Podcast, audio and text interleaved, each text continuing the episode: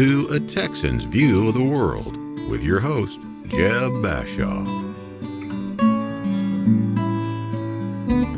And good afternoon to all. My name is Jeb Bashaw, and this is my podcast, A Texan's View of the World.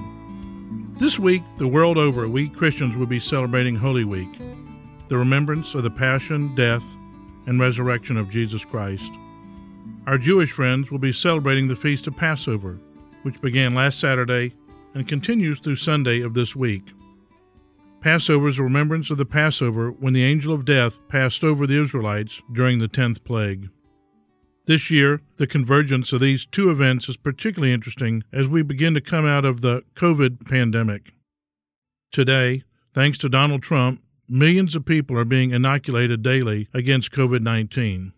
And today, after 15 months of hand wringing, hand washing, mask wearing, we are now at 30 million cases, which interestingly is approximately half the number of cases when H1N1 was around during the Obama Biden administration in a far less short period of time. There are actually 60 million cases of that. And it's almost like no one cared about people dying of H1N1. But I can say one thing that has come out of COVID is how much we desire, want, and need togetherness.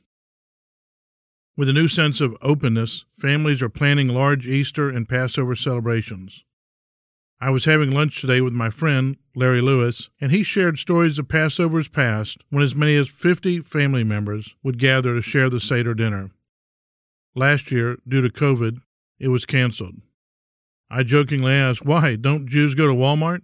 You could have had it there with no problem of getting COVID. And he laughed. That's the craziness of the COVID. Families and church members can't gather because it's too risky. But if you go to Walmart or Costco, it's okay. You can't go to the beach, a park, or a swimming pool, but you can go to a liquor store. You can't stand next to someone in the airport, but you can touch elbows with them in an airplane. Does any of this sound completely insane? It should, because it is and leave it to liberals to take the science out of science. But let's go back to an earlier period, the time of Jesus Christ. For my younger listeners, you're just going to have to believe me when I tell you these things. Take it on faith that what I'm telling you is true. I can't show it to you because there were no movies or talking pictures or iTunes in the time of Christ. You're literally going to have to just trust me. So these are the things that didn't exist at the time of Jesus Christ in 33 AD. There were no phones, no iPhones, not even house phones. There were no cars. There was no internet. There were no computers. There were no cameras or iPhones with cameras. There were no airplanes, no bottled water, no fast food, no Smoothie Kings, no sushi restaurants. It was pretty bleak. The rich people didn't even have running water. There was no hot water for anyone.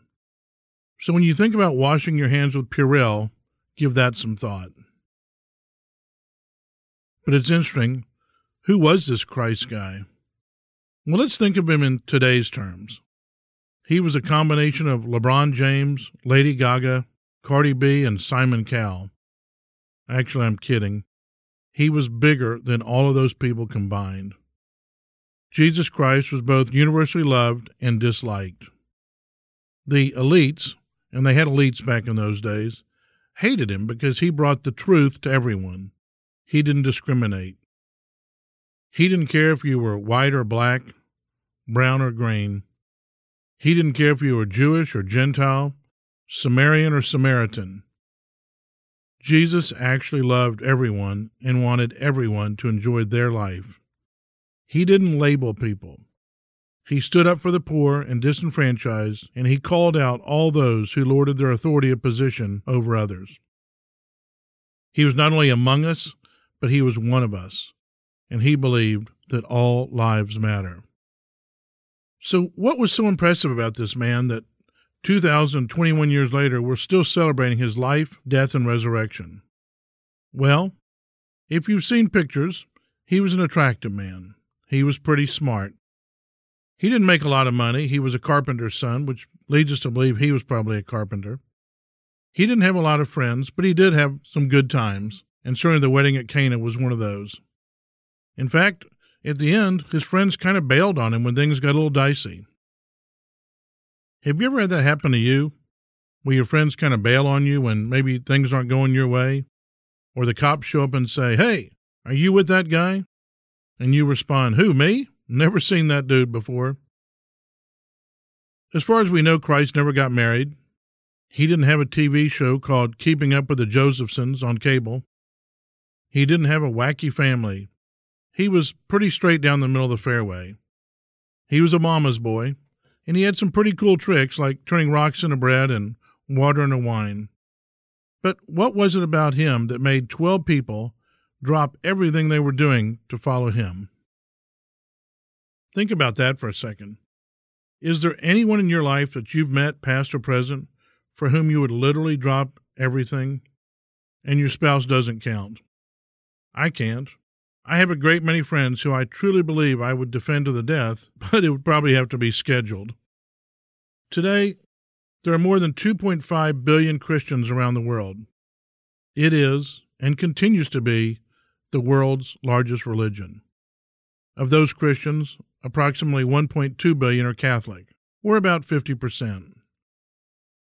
In the Catholic faith, we describe ourselves as being apostolic, and that means that we believe we are direct descendants of the apostles, those first 12 men to drop everything and follow Jesus Christ. So let's talk about these first 12 men. Were they the leading thinkers of their day? Were they well liked? Did they stand out in any particular way?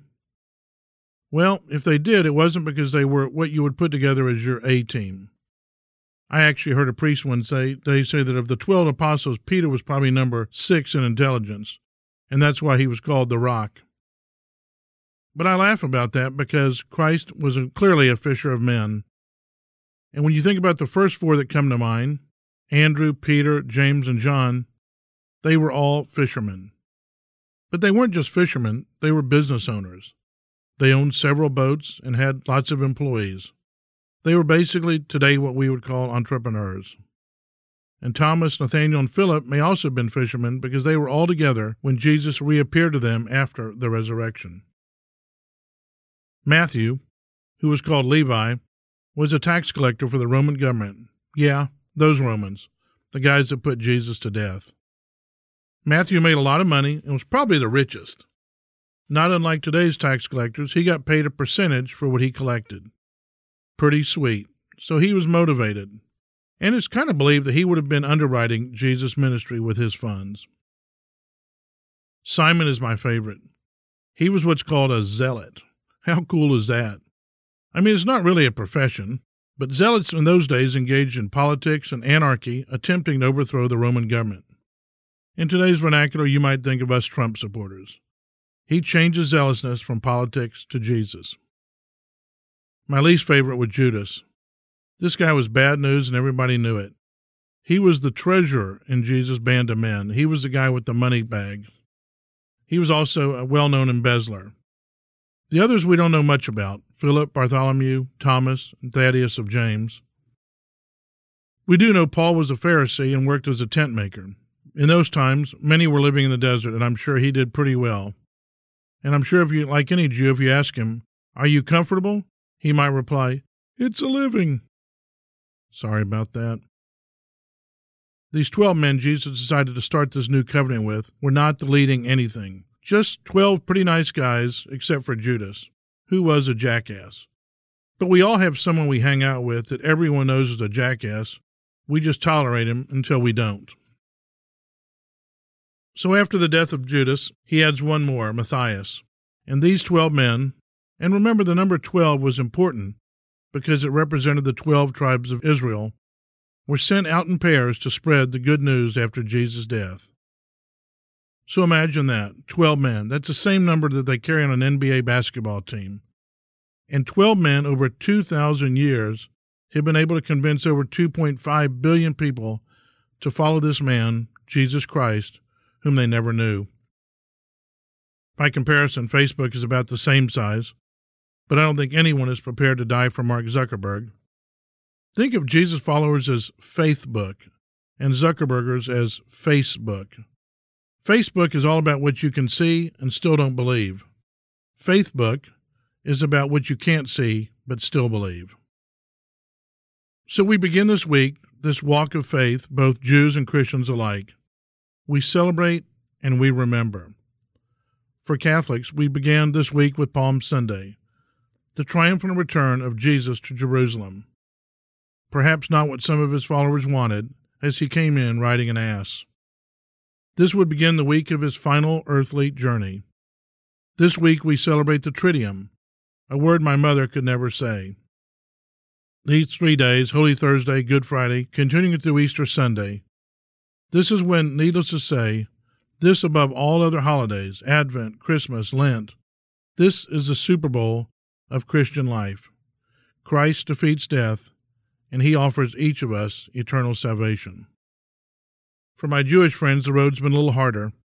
Today, after 2,000 years, their numbers from the eve of the destruction of the temple have grown from about 4.5 million to about 14 million. I'm reminded of the story of the faithful Jewish man who went to the Wailing Wall in Jerusalem to pray every day. After many years, he passed away and was immediately greeted by God the Father at the pearly gates. God embraced him and welcomed him. After he had relaxed, God said, I must say I was so impressed with your commitment to your faith and your prayerful life. What was it like praying each day at the Wailing Wall? The man smiled and looked at God and said, What do you think? It was like talking to a freaking wall. On a serious note, this is the time when all of our Jewish brethren remember those who have gone before them, historic people upon which all of our Judeo Christian values are based. Specifically, the story of Exodus, where God freed them from slavery. There has never been a more persecuted religious group on earth than the Jewish faith. It is why I so fervently support Israel in thought, prayers, and financially. These are the people we are joined with in the Old and New Covenant. For me and my beautiful wife, we will spend our Easter and Triduum together. Our kids are spread far and wide. So, as we have with the entire COVID period, we will be doing things we enjoy and like to do together. We will start out Thursday in Port O'Connor, and like the early apostles, we will go fishing with a dear friend Friday morning. Friday is a holiday, Good Friday, and the money changers will be closed. From there, we will be going to our country place enjoying, hopefully, redfish on the half shell. Saturday is a crawfish boil, and Sunday will be Mass in Dime Box, Texas, followed by a lovely luncheon with our friends, the Wrens. We will, of course, remember those who have gone before us. This will be our first Easter, without our dear friend Barry Wren, another first in the year of his death. We will join his family in comfort because that's what families do. I love this Holy Week. It's a week of remembrance, renewal, and rejuvenation. It's a time to remember the reason for the season.